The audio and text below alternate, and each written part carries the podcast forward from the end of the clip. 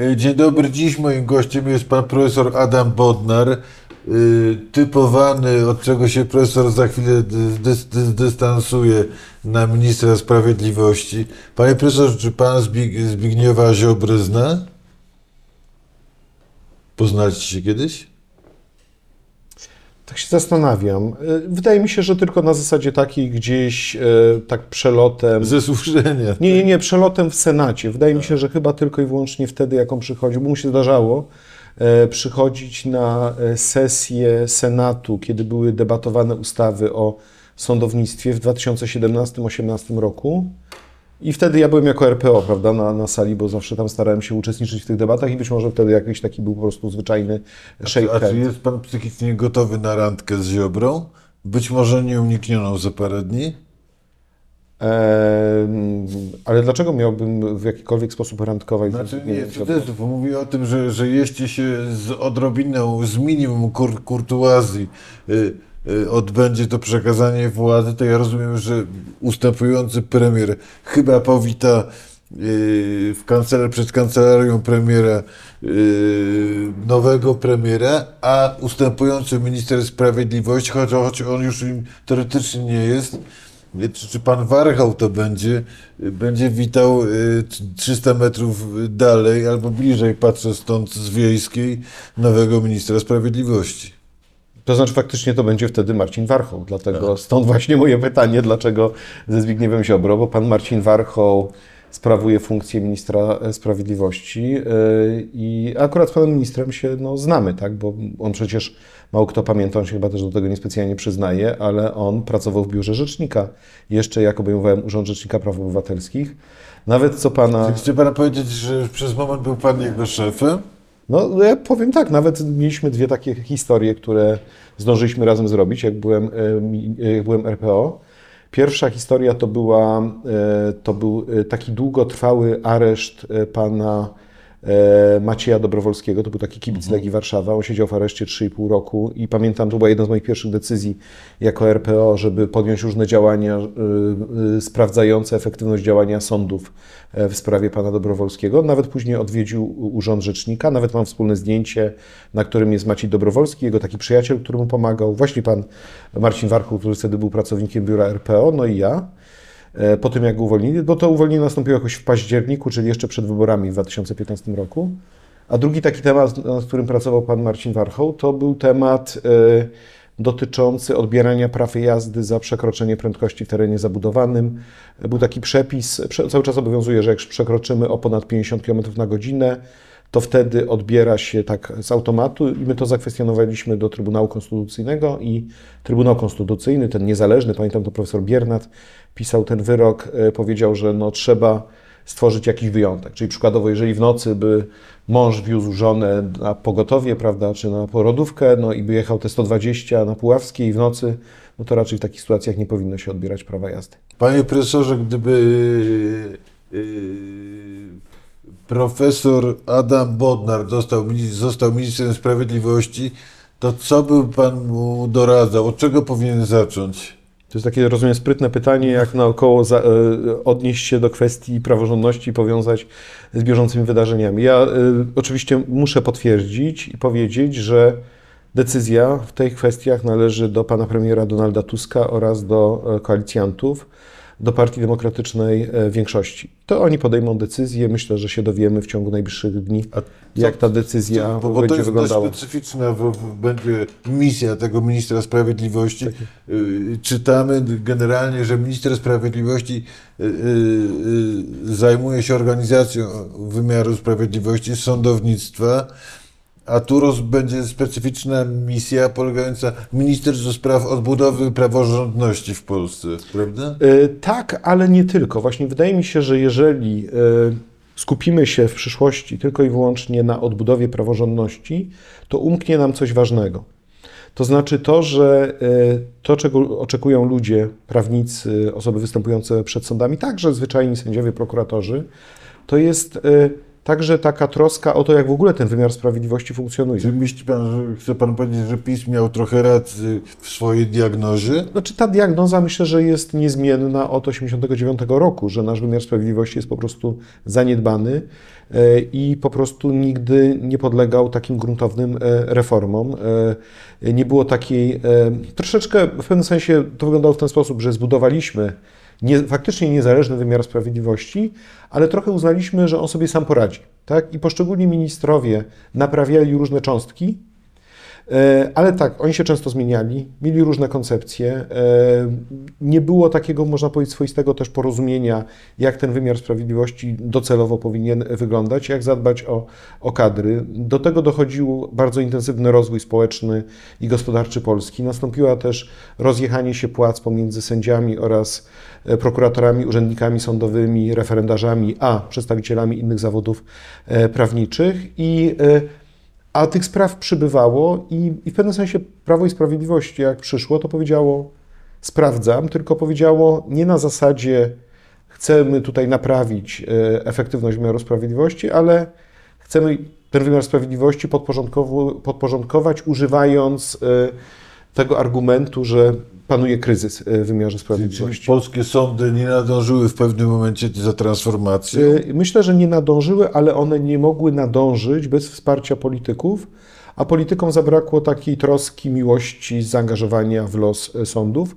Były podejmowane różne reformy, ale one zawsze były cząstkowe, nigdy nie były kompleksowe i pełne. To co by pan powiedział, tak z punktu widzenia Kowalskiego i Nowakowskiej, co powinno być zrobione, żeby randka, cudzysłów, z sądem nie była nadmiernym stresem, gehenną, czymś dokuczliwym? Znaczy ja myślę, że tak, że w zależności od tego, gdzie mieszkamy i e, z jaką sprawą się zwracamy do sądu, to ta randka może wyglądać, powiedziałbym, przyzwoicie, tak? E, e, Ponieważ myślę, że jak mamy jakąś zwyczajną sprawę o niezapłacony czynsz najmu w małym mieście, to te terminy są względnie przyzwoite i te sądy orzekają tak, jak trzeba. Natomiast jeżeli to już jest duże miasto, no to my się zaczynamy zastanawiać, czy no faktycznie mamy czas na to, żeby czekać rok, dwa lata na e, terminy rozprawy, tak? Czy być może powinniśmy szu- szukać jakichś alternatywnych sposobów rozwiązania sprawy, albo w ogóle machnąć ręką na, e, na to wszystko, tak? E, Czy sprawy rodzinne, tak samo. W mniejszej miejscowości pewnie to trochę idzie, po prostu idzie to szybciej niż, niż w dużych miastach. E, I, I dlatego to w wielu przypadkach może przypominać właśnie taką e, gehennę, bo mamy problem nie tylko na poziomie czekania na pierwszy termin, ale rozpoznania tej sprawy, te wszystkie instancje, później jeszcze wykonania wyroku i, e, i po prostu to najzwyczajniej w świecie trzeba przyspieszyć. Ale też no, wiele różnych spraw takich drobnych, e, e, rozwiązywanych w ramach postępowania upominawczego, postępowania mandatowego, nakazowego, prawda? To się udało częściowo chociaż e, rozwiązać. Nie, nie mówię, że przez te wszystkie lata nic się nie działo i że e, sądy nie działały w ogóle, no bo to byłoby też błędne, jednak te e, ileś milionów spraw jest rozpoznawane każdego roku.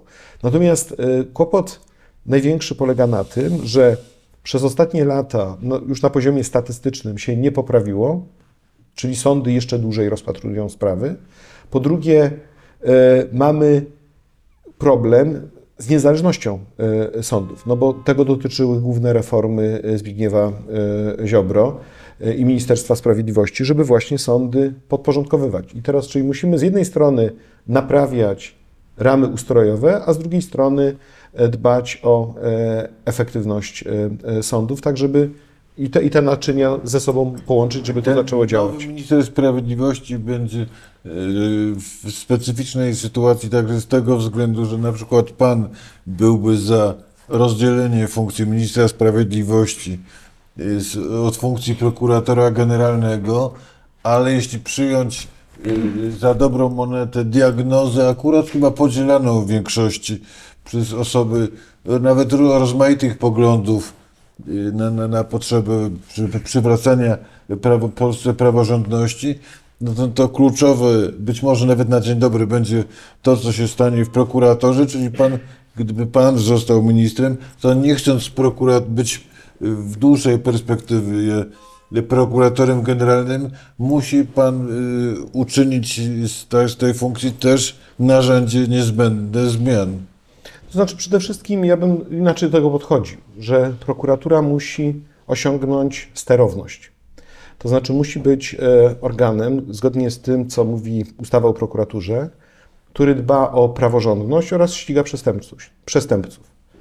Co to oznacza? To oznacza, że jak ma ścigać przestępców, to nie w sposób taki, który jest upolityczniony, wybiórczy e, i który, gdzie widzimy w różnych czynnościach, że prokuratura kieruje się innymi racjami niż prawo w kontekście wykonywania swoich zadań. Jeżeli dba o praworządność, no to jest takim e, uczestnikiem różnych postępowań, także przed Trybunałem Konstytucyjnym, Sądem Najwyższym, e, który w każdym swoim czynie podkreśla właśnie to przywiązanie do tych najważniejszych zasad konstytucyjnych, do tej najważniejszej zasady y, konstytucyjnej. Czyli to odzyskanie sterowności jest bardzo ważne, bo to, co się dzieje w ostatnich miesiącach, to jest y, betonowanie prokuratury No właśnie. poprzez y, nominacje personalne, y, bardzo intensywne i, i konkretne, ale także poprzez zmiany w ustawie o prokuraturze, czyli wprowadzenie różnych mechanizmów, które utrudniają prokuratorowi generalnemu wykonywanie jakichkolwiek I, zadań. I co pan jako minister sprawiedliwości doradzałby ministrowi sprawiedliwości, jak, że tak powiem, walczyć z, tą, z tym betonowaniem, be- betonowaniem i na poziomie proku- prokuratora krajowego i, i tych nominacji? Panie redaktorze, ja bym przede wszystkim może zrezygnował z tej formy, co Nie by wiem. pan jako i tak dalej, bo to y, stwarza jakąś taką Że no- sytuację. Prokurator E, generalny, ten. Także może proszę mnie potraktować na Dobrze. zasadzie takiej, że niezależnie od tego, jakie funkcje będę wykonywał, czy będę wykonywał, zobaczymy w przyszłości. Cały czas jestem senatorem Rzeczypospolitej, nie cały czas, od, od, niedawna.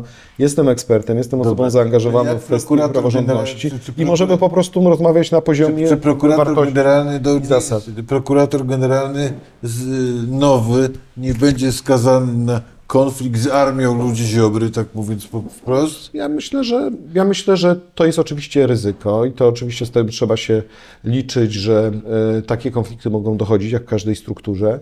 E, natomiast no, cała sztuka będzie polegała na tym, żeby przekonać prokuratorów do tego, że mają przede wszystkim służyć e, prawu. E, Wydaje mi się, że także bardzo ważne jest przypomnienie, że przez te ostatnie lata mieliśmy grupę bardzo odważnych prokuratorów. Ja, ja pamiętam pierwszy raz, kiedy zobaczyłem Stowarzyszenie Lex Super Omnia, kiedy oni powstali właśnie po, po, po tych już pierwszych atakach na prokuraturę w 2016 roku. Dla mnie to było imponujące, że oni są w stanie się zebrać, działać razem, de facto ryzykując wszystko, co mają w życiu zawodowym. Tak? Bo ja myślę, że gdyby rządy Prawa i Sprawiedliwości się przedłużyły, e, to oni po prostu wys- wystarczyło przyjąć jedną ustawę, która zakazuje członkostwa w, jakimś stowarzysz- w jakichkolwiek stowarzyszeniach i wręcz doprowadzi do tego, że oni by byli pozbawieni swojego statusu, a oni, oni sobie zdawali sprawę moim zdaniem z tej groźby, a mimo wszystko taką działalność e, prowadzili. I, I myślę, że docenienie roli takich osób i, i praca z tymi, e, i praca tych osób na rzecz e, dobra prokuratury to jest e, myślę, że coś, Ale docenienie w sensie awansów? nie, nie, w sensie takim, żeby powiedzieć tak, to oni, to oni, To oni e, mieli rację. e, tak? Może mieli rację, ale oni byli tymi nośnikami e, etosu, kim powinien być prawdziwy prokurator. Czyli Są, są, osoba... wśród- są wśród nich tacy, którzy, y, którzy, jak pan Krzysztof Parchimowicz tutaj w tym programie powiedział, że on już ma dość i niespecjalnie widzi dla siebie miejsce w prokuraturze. Ta walka go wyczerpała, chciałby odpocząć. I tacy jak pani proku- prokurator Wrzosek, która mam wrażenie jest, jest gotowa do, do, do działania jak najbardziej. Tak jest, absolutnie. Znaczy, to jest to, proszę zauważyć, panie redaktorze, jesteśmy w takim momencie, kiedy e, jakbyśmy się spotkali w 2015 roku, powiedzmy przed wyborami, nie bylibyśmy w stanie wymienić prawdopodobnie jednego nazwiska prokuratora, który nam się kojarzy z pewną dłuższą kartą, niż tylko z jakąś jedną prowadzoną konkretnie sprawą. Tak? Te czasy spowodowały, że trochę jak powiedziała pani profesor Łętowska, że z tego popiołu e, my wyciągamy diamenty. To znaczy wyciągamy ludzi, którym możemy zaufać, którzy pokazali w trudnym momencie e, odwagę, e, którzy wiedzieli, jak się upominać o, Czyli o, o, o wartości. Od, od, odpryskiem pisizmu, cudzysłów, w wymiarze sprawiedliwości są też właśnie te diamenty, które się objawiły. Tak, tak, ja absolutnie tak uważam. I uważam, że jak mówię o docenieniu, to nie chodzi mi o żadne, mm, nie wiem, med- medale czy, prawda, zaszczyty, bo to nie są ludzie tego pokroju, którzy by na to liczyli, Ja aczkolwiek wierzę, że pe- pewnie kiedyś tam historia za jakiś czas ich będzie na różne sposoby doceniała za tą walkę, którą stoczyli przez e, 8 lat, ale właśnie, żeby powiedzieć, że mamy możemy, mamy na kim budować, tak? To znaczy mamy z kim współpracować i mamy od kogo się e, odbić. Trochę tak jak w świecie dziennikarskim, prawda? Też są osoby, które się sprzeniewierzyły, prawda? Które e, poszły na e, współpracę z władzą, które na różne sposoby uprawiały propagandę rządową, a są osoby, które twardo trzymały, prawda, sztandar wysoko w górze i mówiły, dlaczego te podstawowe wartości demokratycznego państwa A są istotne. Ministerstwo Sprawiedliwości, czy pan, patrząc na otoczenie pana Ziobro, na to, co się działo tam przez 8 lat, czy widziałby pan tam ludzi, którzy by się nadawali do tego, żeby ich zachować? Czy uważa pan, że, pan, że instytucja została trochę skażona, uległa pewnej kontami, kontamina, kontaminacji i że to już jest być może nie, w tym składzie personalnym, w każdym razie nie do uratowania? Myślę, że to nie, nie jest tylko i wyłącznie wyzwanie dotyczące Ministerstwa Sprawiedliwości, ale w zasadzie wszystkich ministerstw. To znaczy, w każdym z ministerstw pracuje po kilkaset osób. To są osoby, które wykonują ciężką pracę. E, Natomiast i, i często to jest praca e, po prostu zwyczajna, urzędnicza. Proszę zauważyć, że ile osób e, przyjęło taką postawę przetrwania. Musimy jakoś przetrwać. Wiemy, że jest taki, a nie inny minister, wykonuje on takie, a nie inne rzeczy. Natomiast mamy, tak się nam los ułożył, że nie mamy innej możliwości wyboru życia, bo cały czas wierzymy w to państwo. I myślę, że jeżeli ktoś nie popełnił jakichś błędów, nawet nie powiedziałbym radykalnych, ale takich błędów ewidentnego wejścia w romans y, z nową władzą, y, a to na różne sposoby można zrobić, prawda? Można mm, kryć różne czyny ministrów, można dokonywać różnych. y, Albo być w grupie hejterskiej. Albo być właśnie w grupie hejterskiej. Tak, ale to, to akurat byli sędziowie, prawda? Także to też dość specyficzna kategoria, bo w Ministerstwie Sprawiedliwości jest duża grupa sędziów delegowanych do ministerstwa, prawda? Którzy, pytanie też w jakim zakresie byli po prostu specjalistami z jakiejś dziedziny, a w jakim zakresie współpracowali z ministrem e, Piebiakiem. E, I, e, bo, bo to on był, prawda, tym, taką osobą za nich e, odpowiedzialną. Natomiast zmierzam do, do, do tego, że my cały czas musimy pamiętać o tym, że to jest to samo państwo, mamy ciągłość państwa polskiego i to państwo musi wykonywać swoje zadania. I obok tych osób, i są oczywiście tam departamenty takie strategiczne, jak na przykład Departamenty Prawa Karnego. To, to był przecież konik pana ministra Ziobro i, e, i ten departament był traktowany ze szczególną e, taką wrażliwością polityczną, e, czy departamenty legislacyjne, a są departamenty, które zajmują się rzeczami, y, y, powiedziałbym, y, dość odległymi od bieżącej polityki, nie Departament Informatyzacji. Czy pan nie uważa, że ten resort w Alejach Ujazdowskich będzie swego rodzaju frontem wschodnim nowego rządu, czy najtrudniejszym odcinkiem, bo wiadomo, że była niszczona ta praworządność na wszelkie sposoby, więc odbudowa tego z założenia jest fundamentalnie ważnym To znaczy, czy, czy będzie... zadaniem, które też będzie po części de, de,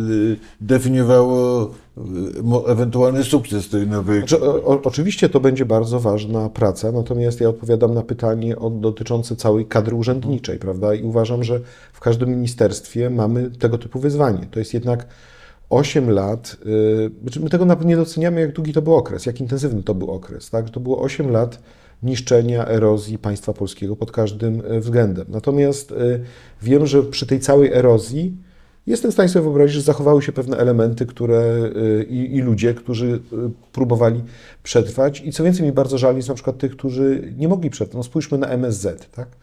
No tam nie ma, nie było takiej opcji. To znaczy, to, to wiele osób, wielu porządnych dyplomatów po prostu zostało zmuszonych do odejścia, postawionych w bardzo trudnej sytuacji, kiedy zainwestowali całe życie w karierę dyplomatyczną i przychodzi jakiś, prawda, upolityczniony minister, nie docenia ich zasług dla dyplomacji, tylko po prostu po uważaniu ich, e, ich zwalnia.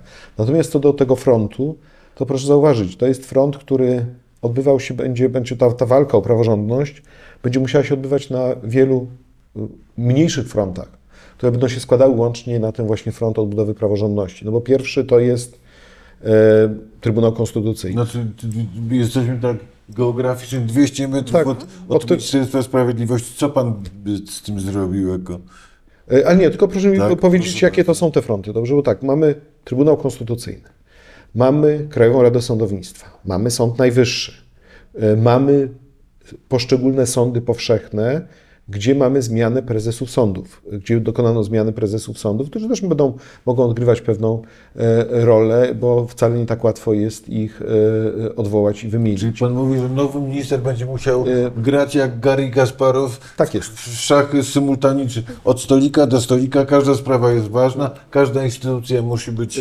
Tak, ale ja myślę, że my w, taką grę w szachy graliśmy. To znaczy, ja nie mówię, że e, ja, e, tylko wydaje mi się, że całe środowisko de facto to uprawiało, tak? Bo, e, bo tak, bo my teraz na to patrzymy, to, no, to co się stało, że tam wiem, Komisja Europejska, że Trybunał Sprawiedliwości wydawał wyroki, prawda, że Komisja Europejska zawiesiła fundusze, że były wybory i patrzymy na pewne jakieś takie wielkie wydarzenia, tak? Ale przecież zanim doszło do tego, że na przykład Komisja Sprawiedliwości się zajęła, jaki gigantyczny był wysiłek ze strony prawników e, i Wolne Sądy, i Fundacja Helsińska, i prawnicy, i mecenas Mikołaj Pietrzak z Okręgowej Rady Adwokackiej, całe grono ludzi, przy także wzmocnieniu Urzędu Rzecznika Praw Obywatelskich, Justicji, żeby doprowadzić do tych e, wyroków, tak? To była gra w szachy, tak? To była gra w szachy na wielu e, szachownicach już wtedy. Do, do, która... Czyli jak rozumiem, i przy okazji po- powiedział Pan, że kadry gotowe do reformowa, reformowania y, wymiaru sprawiedliwości jako całości, ale też posz, poszczególnych odcinków są. E, To znaczy, chcę powiedzieć, że my jesteśmy jako środowisko prawnicze broniące praworządności, które było zjednoczone i które było silne i które w ten sposób wzmacniało e, te aspekty polityczne i przyczyniło się do wygranej w wyborach e, parlamentarnych, że my jesteśmy przyzwyczajeni do takiej gry, tak? że my jesteśmy przyzwyczajeni do tego, że zdajemy sobie sprawę, jak to jest trudne i że to nie jest, e, i że to nie jest e, możliwe też czasami do osiągnięcia w jeden tydzień czy w jeden miesiąc. Że natomiast jesteśmy absolutnie zdeterminowani, bo wiemy o co gramy. I dla mnie to, e, kiedy widziałem uczestników marszu, kiedy widziałem ludzi stojących w kolejkach, kiedy sam prawda, walczyłem o ich głosy i widziałem taką wielką sympatię, zaufanie w ich oczach, kiedy Mam teraz kontakt z tymi, aż się wzruszam, kiedy mam kontrakt, kontakt z tymi partnerami zagranicznymi, prawda, i się im, im mówi, że jesteśmy z powrotem w Europie. We are back in A co Europe. oni na to? To jest wielka radość, tak, że Polska pokazała, że można pokonać e, autorytaryzm, że jesteśmy, że dajemy nadzieję innym, że możemy innych nauczyć, że Donald Tusk okazał się gigantycznym prawda, e, liderem, m, dostał m, niedawno ten zaszczytny tytuł najpotężniejszego e, polityka w Europie przez magazyn Politico. To To- więcej było niż polityka, najbardziej, najbardziej wpływową osobę nawet w Europie. Tak, tak. No, Także to, to jest po prostu no, gdzieś w tej naszej polskiej przekorze pokazaliśmy, że nie jesteśmy w stanie się A niech tak pan powie, wspomniał pan profesor, o, ja sobie dzisiaj rano obliczyłem, 7500, y, 220, 7520 godzin y, i dwie- i 2980 dni, ta epoka PiS. Z pana punktu widzenia, czy był jakiś moment najtrudniejszy, który? Oj, e, to znaczy to były oczywiście momenty trudne dla Polski i dla nas wszystkich, ale e, ja pamiętam taki moment dla mnie istotny, e, taki moment zwątpienia. Mm, To był... e, 217? 2,17, tak. Nie, nie. Już, już kiedy wydawało się, coś tam wy, uzyskaliśmy, a Nie, potem... A nie, nie, nie, nie, wcale nie, właśnie nie. Czyli E, politycy Nie, właśnie nie. Ja pamiętam, że organizowałem 3 maja 2017 obchody dwudziestolecia, e, przepraszam, 2 kwietnia 2017 roku, obchody dwudziestolecia Konstytucji. Nikt się Konstytucją nie przejmował. E, Pamiętam, nawet przyszedł redaktor Knapik z kamerą, żeby coś tam nagrać i ja mówię, wie pan, panie redaktorze, no konstytucja to między innymi jest po to, żeby takiej stacji jak TVN nikt nigdy licencji nie odebrał. Na, panie profesorze, trzy miesiące później wielkie marsze. Ja właśnie mówię, ale ja pamiętam, że jak, ja pamiętam tą jego minę, jak on się wtedy tak żaknął, mówi ha, ha, ha, tak, nie? A później proszę, tak kilka lat temu dokładnie przerabialiśmy ten scenariusz. Ale pamiętam, że to był taki szczególny moment, kiedy ten walec parł do przodu bezwzględnie, kiedy Prawo i Sprawiedliwość przejęło Trybunał, media publiczne, e, przejęło mm, e, służbę cywilną, służby specjalne, prokuraturę, I już były zapowiedzi ustaw sądowych i tam minister Piebiak już y, bardzo mocne sygnały wysyłał, co się za chwilę I stanie. były jak takie momenty, że pan myślał, kurczę, rozjadą nas ten walec. I, I tak faktycznie siłą. myślałem. Ja myślę, że wie pan co, to by się zdarzyło wtedy, gdyby nie jedna rzecz. A mianowicie błąd strategiczny popełniony przez PiS w lipcu 2017 roku. A mianowicie ta ustawa o Sądzie Najwyższym, która była za radykalna, żeby była, mogła być przyjęta dla, przez opinię publiczną. Bo nie wiem, czy pan pamięta, że ustawa przewidywała, że wszyscy sędziowie Sądu Najwyższego wylatują, a minister sprawiedliwości wybiera, którzy zostają. Tak? To była na tyle radykalna ustawa, że można ją było opowiedzieć społeczeństwu jednym zdaniem. To jest bardzo ciekawe, co pan profesor mówi, bo, bo jak my pamiętamy, że było jedno weto, potem były nowe projekty Tak. według powszechnego yy, postrzegania podobne do tych pierwotnych i potem przez lata, przy, że tak powiem, przyjęliśmy, yy, przyjęło się takie, ta, ta, takie, taka optyka, że my ten dwa, ten lipiec 2017 roku przegraliśmy. Z tego Nie co pan mówi, przegraliśmy. to nie do końca. Nie przegraliśmy, bo my wtedy obudziliśmy społeczeństwo i obudziliśmy samych sędziów. To znaczy to, że społeczeństwo tak masowo się opowiedziało za e, e, sędziami i że te protesty trwały, to były najdłuższe protesty w historii Polski e, po 1989 roku. Nawet te protesty późniejsze dotyczące ustawy e, wyroku Trybunału w sprawie aborcji były krótsze niż, i mniej intensywne niż te protesty wtedy. Społeczeństwo się wtedy obudziło, dało mandat sędziom, ale sędziowie się obudzili. Tak? Sędziowie powiedzieli: OK, to my musimy zupełnie inaczej działać i bronić. Przecież kto wiedział przed 2017 roku, co to jest KRS? Wolne sądy przecież wtedy powstały. Czy pan, czy Justicja. pan był zdziwiony w tym, że, znaczy ja mówię o tym z podziwem, nie ze zdziwieniem, że, że środowisko inaczej niż na przykład medialne, tak bym powiedział, tak przyzwoicie in gremio się zachowało. W fundamentalnie trudnej sytuacji instytucjonalnie, życiowo.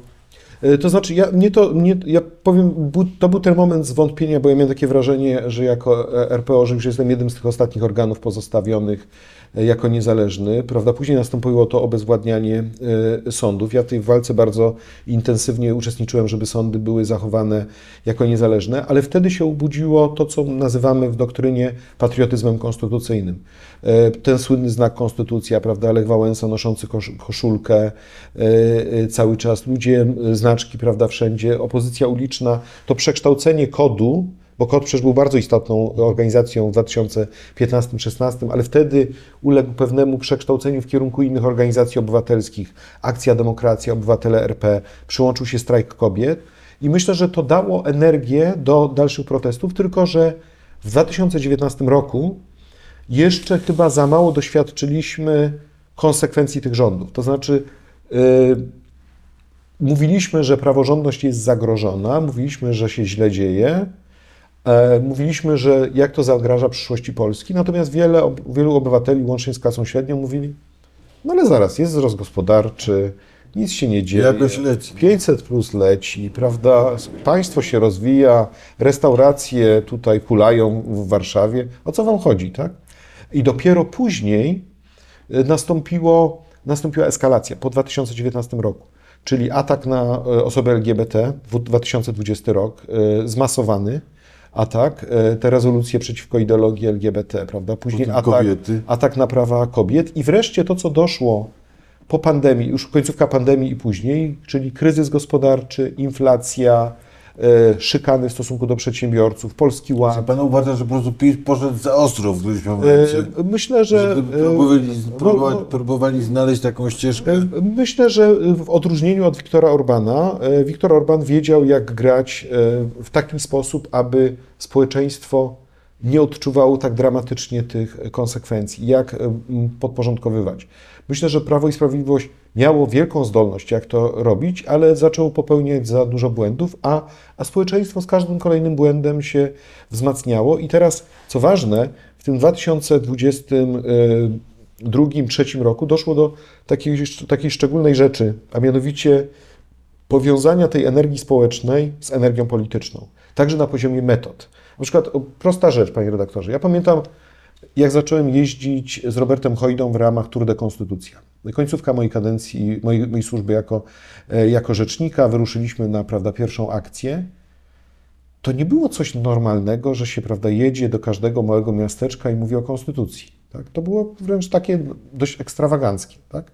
E, A, co, a jak obserwowaliśmy zaangażowanie polityczne w 2020 i zwłaszcza kampanię e, w 2023 roku, to się okazało, że wszystkie aktywności były właśnie, dotyczyły tego, tych końskich To, co pan mówi, to jest swoista pochwała, powiedziałbym, yy, o, pozytywizmu Tak, znaczy, obywatelskiego. znaczy tak? pochwała Że to tego, wszystko gdzieś na końcu gdzieś nabiera si siły, impetu i kończy się pozytywną kumul kumulacją. Akurat tak. Znaczy oczywiście to, by się nie udało bez dojrzałości liderów, bez silnego lidera takiego jak premier Tusk, bez odpowiedzialności y, i Lewicy, i Kośniaka-Kamysza, i Hołowni i tak dalej, ale fakt jest taki, że ta ostatnia kampania jednak stanowiła takie połączenie tych różnych y, strumyczków, które płynęły, tych strumyczków sprzeciwu w jedną wielką rzekę sprzeciwu i to taką rzekę, która była często przez obywateli niewypowiedziana. No bo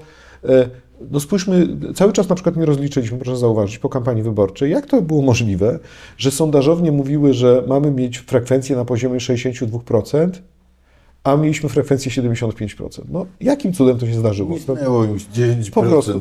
Ale no dlaczego? Ponieważ my by, byliśmy w PRL-u i jak ktokolwiek z sondażowni dzwonił, no to się nie odpowiada na takie telefony, bo się boi. Bo ten strach był przemożny. Tak? To, I przecież pan redaktor zna, ile osób prawdopodobnie, z którymi, które wiedzą, że wiesz, ja na ten temat to się nie mogę wypowiedzieć publicznie, bo coś tam, prawda? To jeżeli my uczestnicząc w tej, w tej debacie publicznej znamy takie osoby, to co dopiero powiedzieć o zwyczajnym obywatelu? Jakie doświadczenia rzecznika oby, praw obywatelskich mówi i konkretnych funkcji, mówi, i chodzi o urzędu i charakter pewnej wrażliwości mogą być użyteczne dla, dla ministra sprawiedliwości, dla ludzi, którzy teraz cały ten nasz wymiar sprawiedliwości będą odbudowywać. To znaczy, do- biura RPO faktycznie się skarżyło wielu, wiele osób po- pokrzywdzonych przez wymiar sprawiedliwości. Biuro RPO też, e, RPO składał wiele kasacji do e, skarg kasacyjnych do Sądu Najwyższego.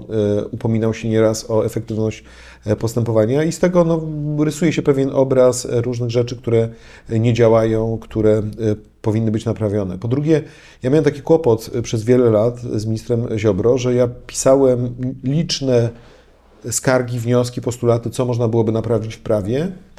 I to po prostu było pisanie na berdyczów czasami. Były nawet takie sytuacje, że ja wręcz apelowałem do premiera Morawieckiego, żeby może mi łaskawie minister Ziobro odpowiedział, a bynajmniej nie powodowało to jakiekolwiek e, zmiany. E, I to są różne rzeczy. Dzisiaj na przykład widziałem się z jednym ekspertem, z którym rozmawiałem na temat tego, że od 10 lat nie mamy ustawy o biegłych sądowych. Że e, biegłych sądowych w sądach brakuje, że przygotowują opinie w sposób no, dość po- powolny, że czasami sprawy są z tego tytułu przewlekłe, że są, y, nawet jak już mamy tych biegłych, to są oni niewystarczająco e, opłacani. Na tym szwanku to, to ma wpływ na cały proces, zwłaszcza w tych bardziej skomplikowanych sprawach. No i to jest na przykład jedna z rzeczy, którą trzeba zrobić. Mamy niewykonane różne dyrektywy e, dotyczące obrony w sprawach karnych, e, zwłaszcza dyrektywy takie proceduralne, co może z nami zrobić policja, służby specjalne, kiedy nas zatrzymują. Tu trzeba naprawić. Trzeba się przyjrzeć e, systemowi pomocy prawnej, czy on faktycznie dobrze e, działa. Jak były wydatkowane środki z Funduszu Sprawiedliwości, czyli czy faktycznie te osoby, które są pokrzywdzone wymiarem W jakimś sensie obywatele, którzy obronili y, wymiar sprawiedliwości w Polsce, powinni coś, co, coś dostać, y, cudzysłów, w rewanżu, To, nagrodę. y, nie tylko, ale tylko, to- to- co, co więcej, nie tylko od Ministerstwa Sprawiedliwości, ale przede wszystkim od sądów. E, Znowu wrócę do tej, tej, tego czasu 2017 roku. Mój dobry y, kolega, przyjaciel z Biura Rzecznika Praw Obywatelskich, który był wtedy dyrektorem zespołu prawa konstytucyjnego, międzynarodowego i europejskiego. On pamiętam takie, takie sformułowanie, oglądamy te demonstracje, siedzimy w Senacie na jednej tam z, z debat o, o tych ustawach sądowych i on mówi, wiesz, Teraz sądy mają dług, duży dług do spłacenia w stosunku do obywateli. Ja pamiętam to słowo właśnie, ten duży dług, bo to był protest na kredyt. Na zasadzie Wiemy, że działacie tak sobie, wiemy, że czekamy na te terminy sądowe, jakieś w ogóle gigantyczne e, sprawy. Wiemy, że wam się zdarzają różne pomyłki i że. Teraz mów- mówi pan, że sędziowie, prawnicy polscy muszą zapracować na to, co obywateli robili E, przez lata. e, tak, tak. I, I teraz. e, Natomiast ja myślę, że e, sądy, to jest taki swoisty znowu paradoks, że sądy, będąc pod presją e, Ziobry i tego całego aparatu dyscyplinarnego, e, całkiem przyzwoicie w niektórych sprawach w ostatnich latach orzekały. Dlaczego? Ponieważ mam wrażenie, że ta presja spowodowała, że wielu sędziów odkryło w sobie, że nie są po prostu urzędnikami sądowymi, tylko są z rzeczywistą trzecią władzą. Że oni mają władzę, która znaczy, że od ich rozumu, od ich interpretacji konstytucji, umów międzynarodowych, ustaw zależy, jaki wydadzą wyrok. I proszę spojrzeć na przykład na sprawy frankowe. Tak? To nie, mam, nie mamy ustawy frankowej, Zdaje się, że dzisiaj jest kolejne posiedzenie TSUE w sprawie. Tak, ale, ale tak, tylko że już mamy całą linię orzeczniczą i mamy już wielu obywateli, którzy wygrali swoje sprawy frankowe. I teraz rolą ministra sprawiedliwości będzie między innymi, aby zastanowić się, jak wygląda rozpoznawanie tych spraw frankowych i jak można, nie wiem, dofinansować, doposażyć w asystentów te wydziały, które się tymi e, sprawami zajmują. No bo nie może być tak, że tam się też czeka e, długie miesiące. Ale te, te wyroki, które już mamy, są po prostu przyzwoite dla frankowiczów. Banki znacznie częściej idą teraz na ugody. Czy na przykład sprawy dotyczące za, zatrzymań po demonstracji. Ja, ja pamiętam czasy z, moje poprzednie, jeszcze z czasów Fundacji Helsińskiej. Taki, taka sprawa. Wyobraźmy sobie, była historia któryś tam z marszów niepodległości. Obywatele RP są zwijani przez policję przed Marszem Niepodległości, są wywio- woż- wożeni na posterunek policji bodajże na Wilczej. Tam sobie, prawda, miło spędzają czas przez 3-4 godziny i w tym czasie policja udaje, że sprawdza im dokumenty, nie? De facto są pozbawieni wolności. Co z tym robi sąd? Uznaje, że to jest bezprawne zatrzymanie i dostają e, zadośćuczynienia w kwotach nie wiem, tam 8, 9, 10 tysięcy złotych za to, e, za to zatrzymanie. To, takie wyroki były niemożliwe w Polsce, moim zdaniem, przed 2015 roku, rokiem, bo nie było tego rozumienia konstytucji i że te wartości, jak właśnie wolność jednostki, jest, e, są tak fundamentalne, że trzeba je bronić za wszelką cenę, właśnie także w orzecznictwie sądowym. Y, y, y, parafrazując polskie przysłowie, w beczce dziegciu było też parę łyżek miodu. Y, Znaczy myślę, że nie, bo ja bym znowu wracał do, do tego spojrzenia takiego bardziej, y, kim był sędzia przed 2015 rokiem? Na ile był sędzią takim, który faktycznie Facetem z, albo panią, albo facetem z łańcuchem. tak, a na ile był rzeczywistą trzecią władzą? I myślę, że ten okres presji spowodował nie tylko to, że powstały różne kryzysy, które będziemy musieli naprawić, ale on spowodował, myślę, że wywindowanie społeczne mm, i, i większą legitymizację tych prawdziwych sędziów, którzy wierzą, jaka jest ich rola konstytucyjna. Panie profesorze, a propos prawdziwych sędziów, y, y, parę dni temu spotkałem legendarnego obrońcę, ostatnie pytanie, o leg- obrońcę jeszcze z, y, z czasów poprzedniego systemu. Zeszło na pana, no i mówi, ja się trochę dziwię, mówi, Bodnar mógłby, mógłby w polskim wymiarze sprawiedliwości być kim chce, w TSUE, w ETP, czy jakby wszystkie drzwi otwarte. Jeśli wejdzie do polityki, to to jest droga jednokierunkowa, już odwrotu nie będzie. Nie boi się pan trochę? No, oczywiście to jest wybór, tak? Ja oczywiście dużo, długo o tym myślałem, ale myślę, ale jednocześnie tak czuję, że, że zapracowałem na pewien poziom dobrych relacji, myślę, że też zaufania różnych środowisk e, prawniczych, także środowisk politycznych i, i naukowych. E, I, myślę, że będę w stanie to na tyle dobrze i skutecznie połączyć, że tej roli będę dobrze prostu obywatelom służył. Ja zdaję, sobie sprawę z tego, że z tym się wiążą różne bardzo poważne ryzyka, także reputacyjne, e, z tych powodów, o których pan, e, pan mówił, ale myślę, że to jest tak ważny moment, że trzeba dobrze do tego podejść i po prostu zrobić swoją e, robotę i za jakiś czas myślę, że uznamy, że że, że warto było to Że było zrobić, trzeba. że, że warto, że, że, że trzeba to postawić na takie tory, żeby ta lokomotywa naprawdę w miarę sprawiedliwości jechała w dobrym kierunku. To dziękuję, to, Dziękuję to bardzo. panie, pan, panie profesorze, jak już będzie pan y, w lokomotywie, jak się nazywa ten, ten, ten, ten gentleman, który kieruje y, lokomotywą? E, Premier Donald Tusk. Nie, nie, nie, ja wiem, ale w, w, w, kolejnictwie. A, okej. Jak się nazywa? Nie, konduktor to bilety sprawdza. Konduktor, Jak maszynista. Panie, panie profesorze, to życzę wielkiego powodzenia w roli maszynisty Dziękuję bardzo. polskiego wymiaru sprawiedliwości. Dziękuję bardzo. Dziękuję bardzo.